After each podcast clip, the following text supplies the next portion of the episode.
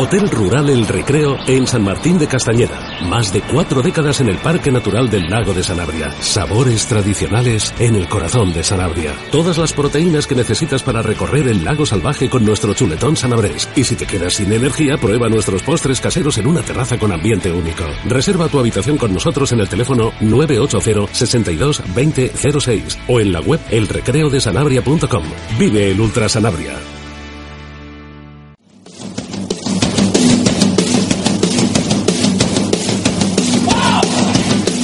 Ingrávidos, Juanjo López.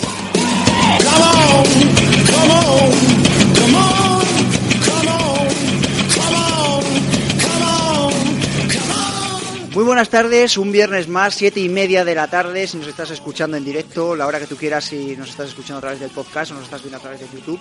Eh, estamos en San Martín de Castañeda, en el entorno del Ultra Sanabria Caja Rural, Ultra Sanabria By Stage, esa carrera por etapas que nos hemos cansado de escuchar durante los últimos meses, que se celebra en el Parque Natural del Lago de Sanabria y alrededores, en la provincia de Zamora.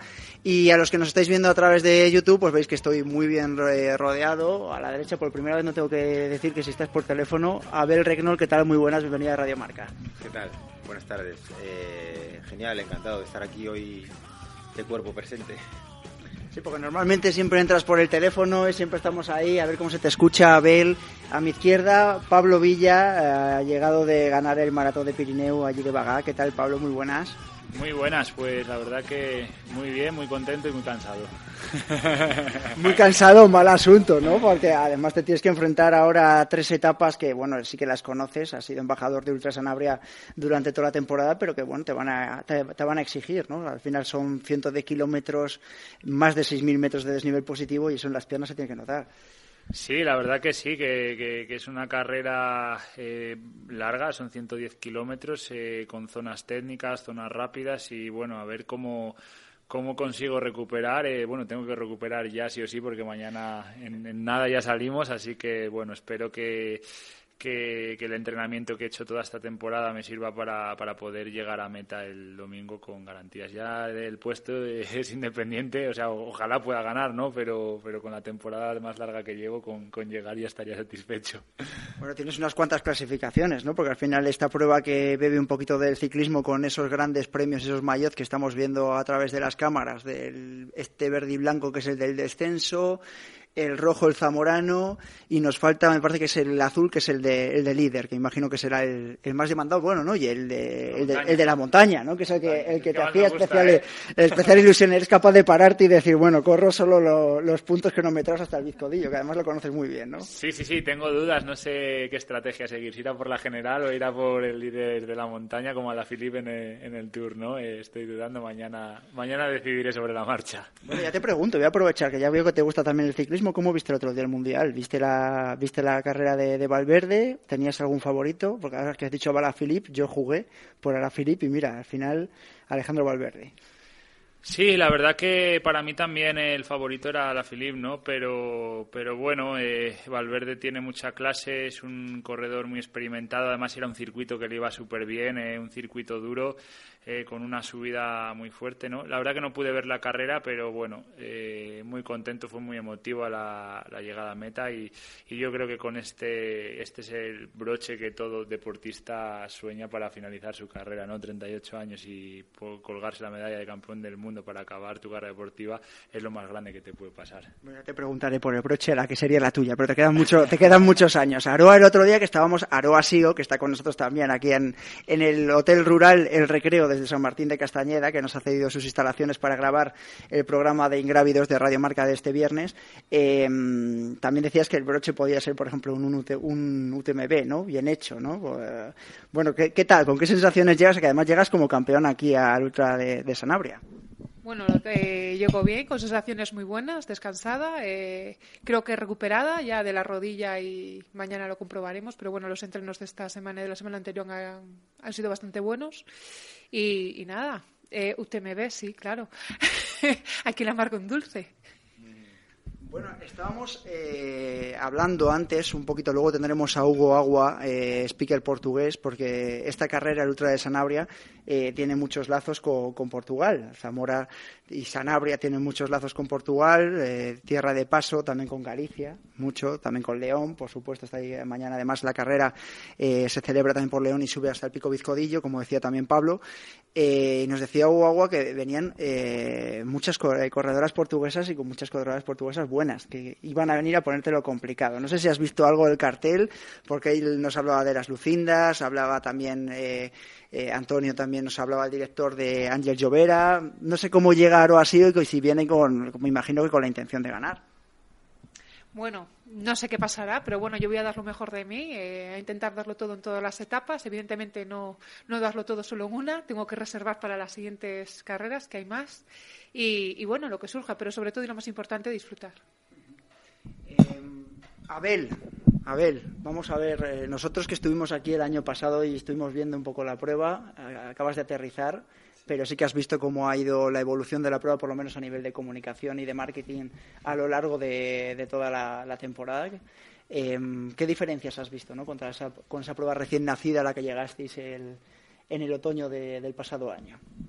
Bueno, yo creo que hay varias obvias y lo que, lo que más me ha sorprendido, una de las que más me ha sorprendido ha sido que han, eh, Ultra Sanabria ha optado por hacer lo contrario que muchas otras, que en lugar de reducir el número de carreras ha aumentado, que siempre es un riesgo, porque nos encontramos con un montón de carreras que toman la decisión pues de precisamente replegarse un poco y no dar tantas alternativas, sino hacer dos carreras en lugar de cinco, porque creo que este año son cinco, ¿no? Uh-huh. Dos carreras independientes más las etapas.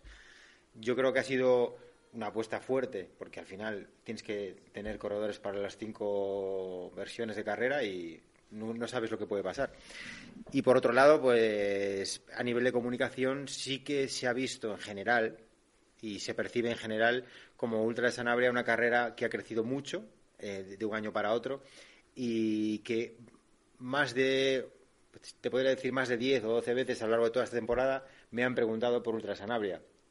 Eso es que el primer año que estuvimos aquí eh, se hizo bien el trabajo, lo, todos los que pudimos aportar nuestro granito lo hemos hecho encantados, pero toda esta, tempo, esta nueva temporada sí que ha lucido más, ¿no? Y se ha, se ha hablado más.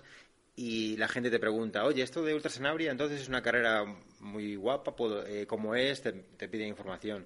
Y yo creo que al final verse en tantos medios especializados y tener cada año pues mejores corredores y, de, y con más renombre, pues al final sí que hace crecer la carrera. Al final son muchas pequeñas cosas que sumándolas es lo que hace que, que, un, que un evento tenga más valor, porque hoy en día hay que diferenciarse. Lo hemos hablado muchas veces, ¿no? Eh, Pablo, eh, un poquito más desde un punto de vista técnico, que luego lo hablaremos con, con Antonio del Pozo, director de Ultra Sanabria. Eh, has recorrido todas las pruebas, conoces además el, la antigua carrera por montaña de Sanabria. Si alguien busca carrera de Sanabria, eh, puede encontrarse con un Pablo Villa muy jovencito.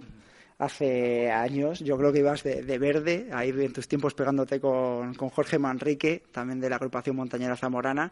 Eh, desde aquel tiempo hasta ahora que has estado recorriendo las sendas de, del lago de, de Sanabria, de esta prueba, eh, ¿qué es lo que le podrías decir a la gente? ¿En qué se diferencian los recorridos? Eh, ¿Tú te vas a enfrentar al ultra? ¿Dónde crees que puede estar la clave de, hablaba Aroa, de la recuperación de cada etapa?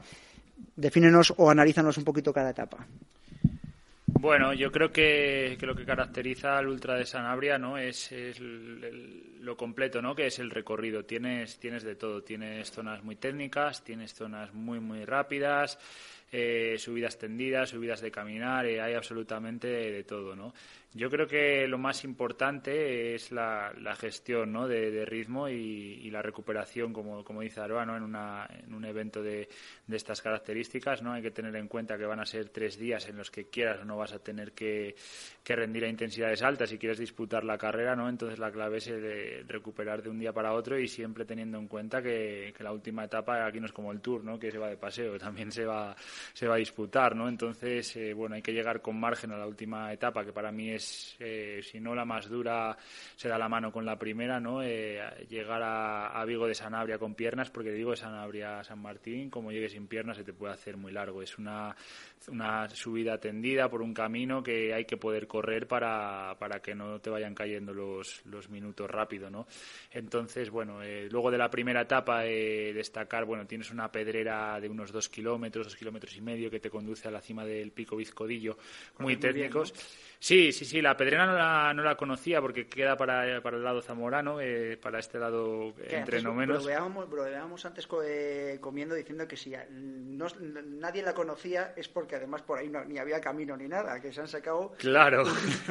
Normalmente, que lo sepas, se sube al Bizcodillo, se sube desde el tramo leonés, desde la Cabrera, sí, no por sí, la parte sí, de Sanabria. Entonces, que sí. la gente se puede hacer eh, una idea de, de lo que se va a encontrar, ¿no? En esos dos kilómetros hasta el Bizcodillo. Sí, a ver, el Bizcodillo se suele subir o bien desde, desde el aparcamiento de, de Truchillas eh, o bien desde el Alto del Peñón, son los mejores caminos para subir al Bizcodillo, ¿no? Pero aquí, pues la organización de Ultra Sanabria se ha buscado un, una ruta, de, ya te digo, una pedrera de dos kilómetros, pero pedrera no, pedrera de piedras pequeñas, piedras como esa mesa, la más pequeña, ¿no?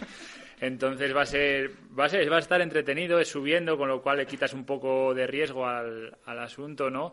Y va a ser divertido, ¿no? Porque tienes que ir saltando de piedra en piedra, eh, no vas a poder correr ahí, ahí prácticamente es imposible correr, ¿no?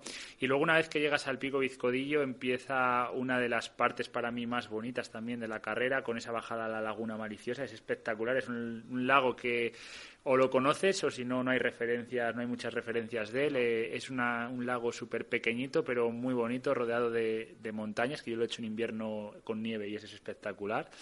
Y luego la llegas, sales, sales al puerto, ¿no? Al puerto de Alto del Peñón, que te conduce también a, hacia aquí, hacia Sanabria, y a partir de ahí sí que se vuelve la carrera más rápida por, por pista y senda muy, mucho más rápida, ¿no? Y luego tienes una bajada también entretenida, eh, técnica al principio, y la parte final de la primera etapa es eh, rápida, ¿no? Son unos cuatro o cinco kilómetros eh, llanos con toboganes en los que también hay que, yo creo que ahí hay que guardar piernas para, para lo que te viene el día siguiente, que, que es la maratón, que es una etapa eh, súper chula, la verdad que, aunque es la más larga, para mí es la más asequible, asequible sí. de las tres.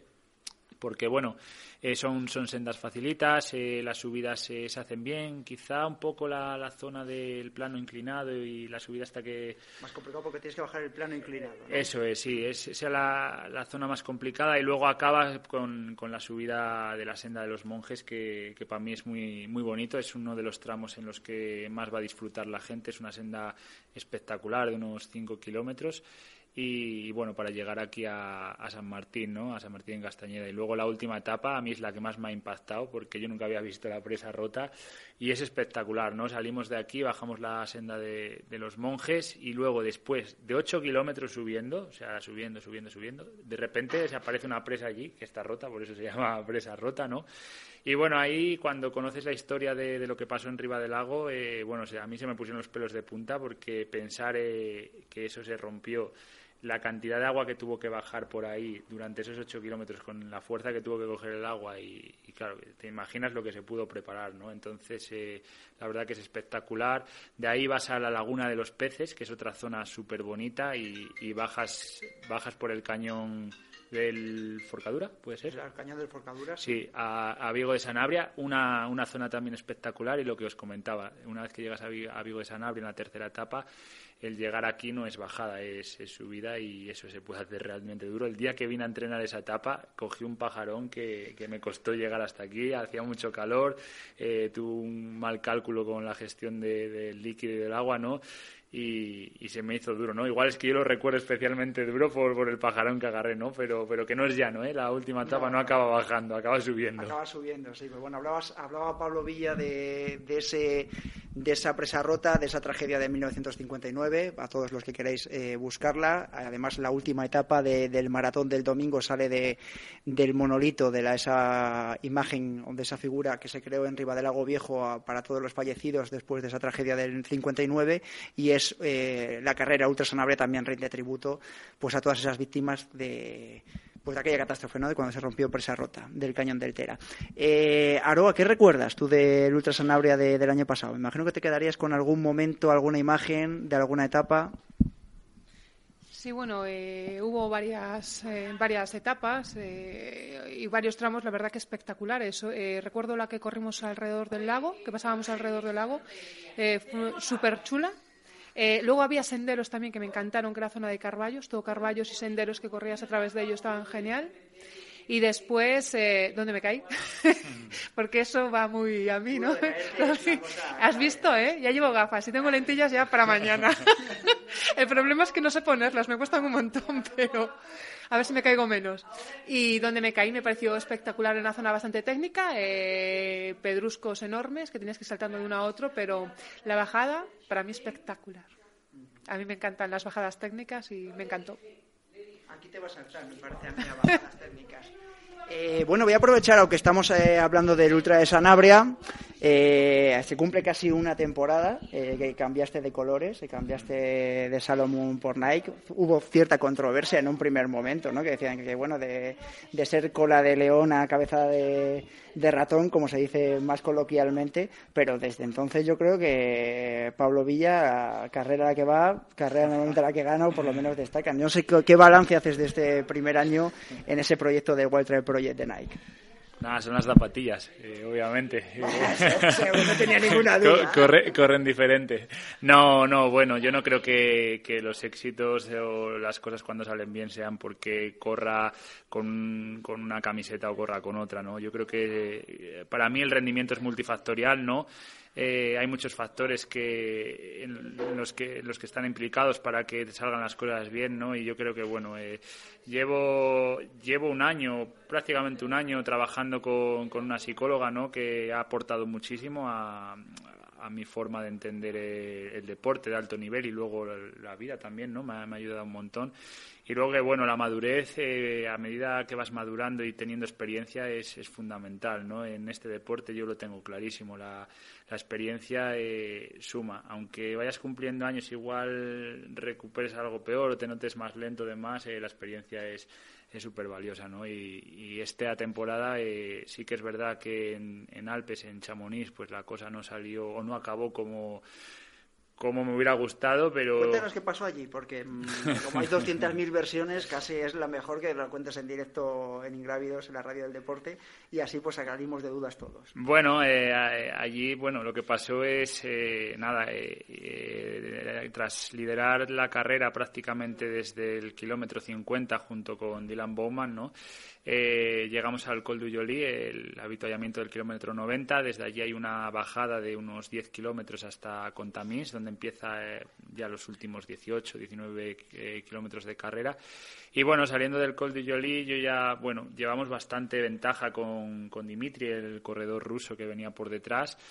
Y, y saliendo de, de ese avituallamiento yo ya iba con la idea de, bueno, pues quería jugármela un poco, forzar un poco la carrera bajando a Contamins. Para, yo notaba que Dylan le, le costaba más en las bajadas y no iba del todo bien.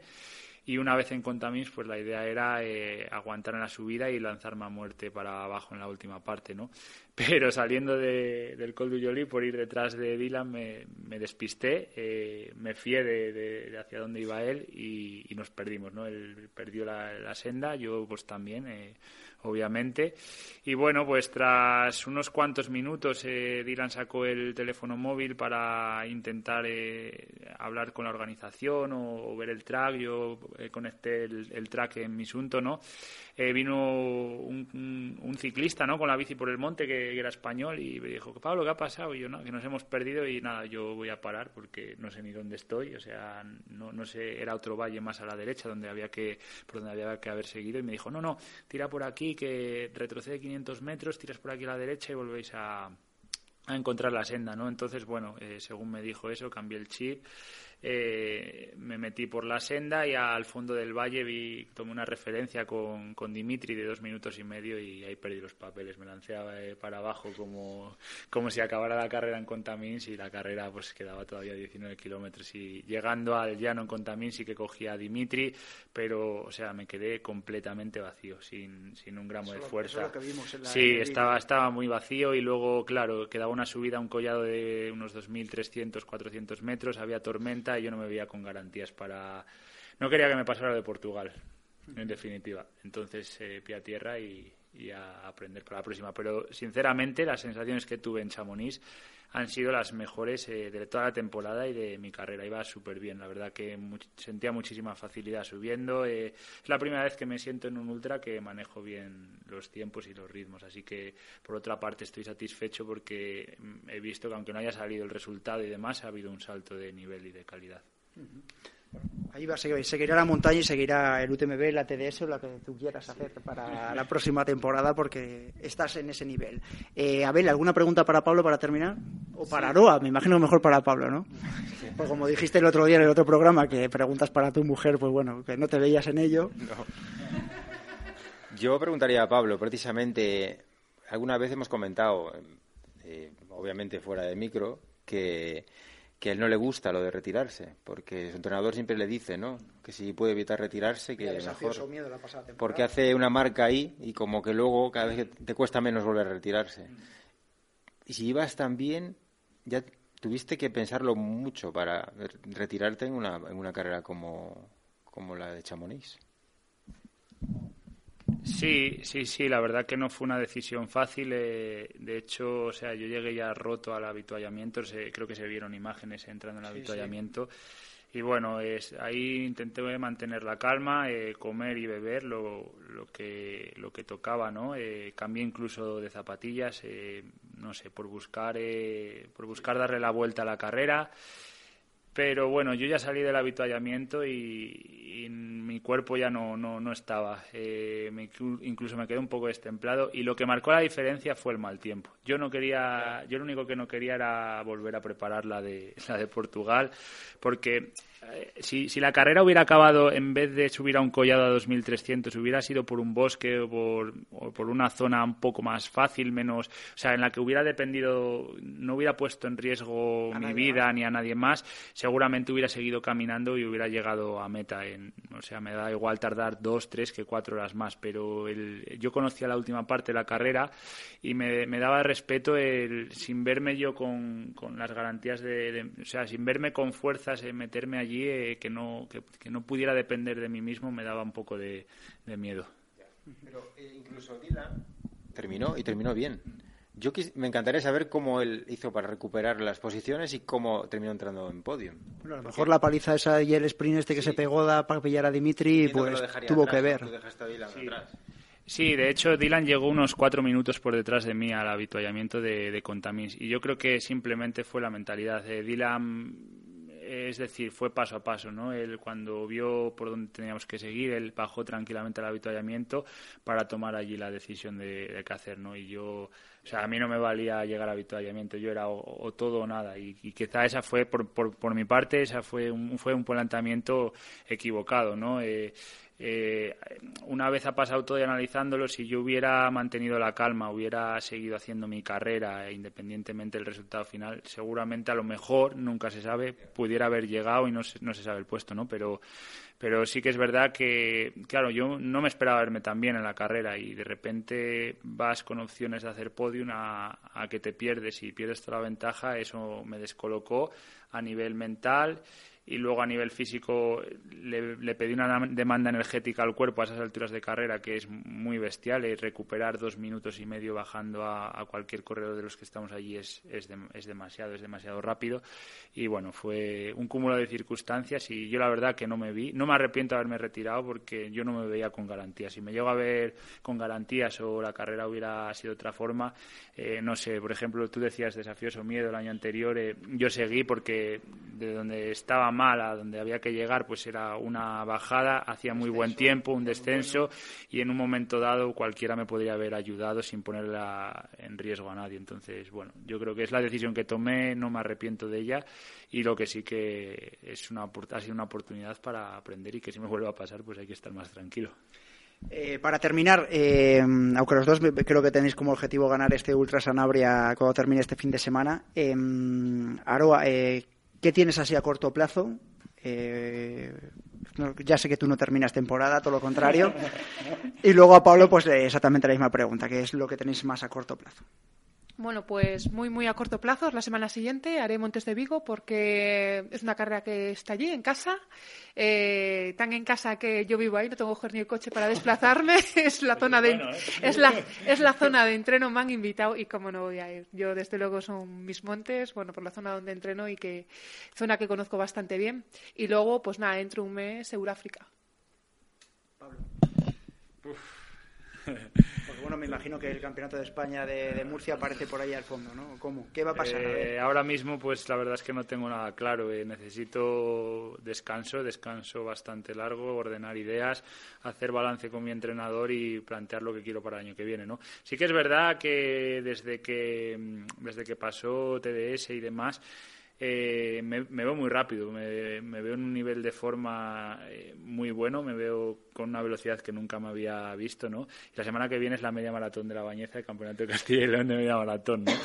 Entonces, eh, hice algunos test eh, hace un par de semanas y, bueno, la verdad que siempre he querido hacer hacer hora nueve o bajar de hora nueve en media maratón, ¿no? Sí, te iba a preguntar el tiempo, pero y, ya lo veo que lo sueltas tú. Y el entrenador me decía que sería factible, ¿no? Lo veo muy complicado porque es muy difícil hacer Ultra Pirineo, hacer Ultra Sanabria y a la semana siguiente estar para hacer tu mejor marca por un minuto y medio en media maratón, ¿no? Entonces, bueno, voy a primero a correr, eh, a que llegue el domingo y el lunes, martes, miércoles, eh, en función de cómo me vea, pues igual corro en... en el Campeonato de Castilla y León de media maratón y luego ya sí que bajo la trapa por lo menos cuatro semanas por vacaciones y a ver, el Campeonato de España está ahí, soy campeón de España y sería bonito revalidar el título y salir en el Campeonato de España con el número uno, ¿no? Pero ahora mismo no tengo motivación para ir al Campeonato de España, ya te digo, necesito un parón, eh, desconectar y volver a coger motivación para, para preparar cosas como, como un Campeonato de España que, que requieren de mucha dedicación. Para que, para, que, para que va, quieres decir, ¿no? Bueno. Yo creo que esas cuatro semanas de descanso se le van a hacer largas. Seguro, no, no, no digo que no, ¿eh? Seguro, pero ahora mismo necesito parar. Bueno, hombre, cuando después de tener de, de pensar en la paliza del Maratón de Pirineo, lo que venía antes del T D S, ahora Ultra Sanabria, tres días exigentes, y luego pensarse en hacer uno nueve en media maratón, Campeonato de Castilla y León, desde luego, eh, descansar mucho no, por lo menos de momento.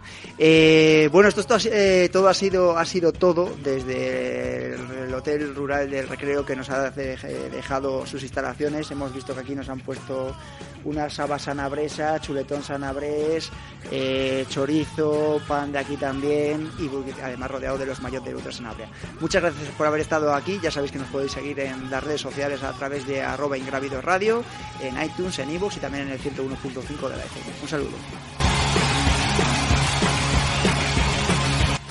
Hotel Rural El Recreo en San Martín de Castañeda. Más de cuatro décadas en el Parque Natural del Lago de Sanabria. Sabores tradicionales en el corazón de Sanabria. Todas las proteínas que necesitas para recorrer el lago salvaje con nuestro chuletón sanabrés. Y si te quedas sin energía, prueba nuestros postres caseros en una terraza con ambiente único. Reserva tu habitación con nosotros en el teléfono nueve ocho cero, sesenta y dos, veinte, cero seis o en la web el recreo de sanabria punto com.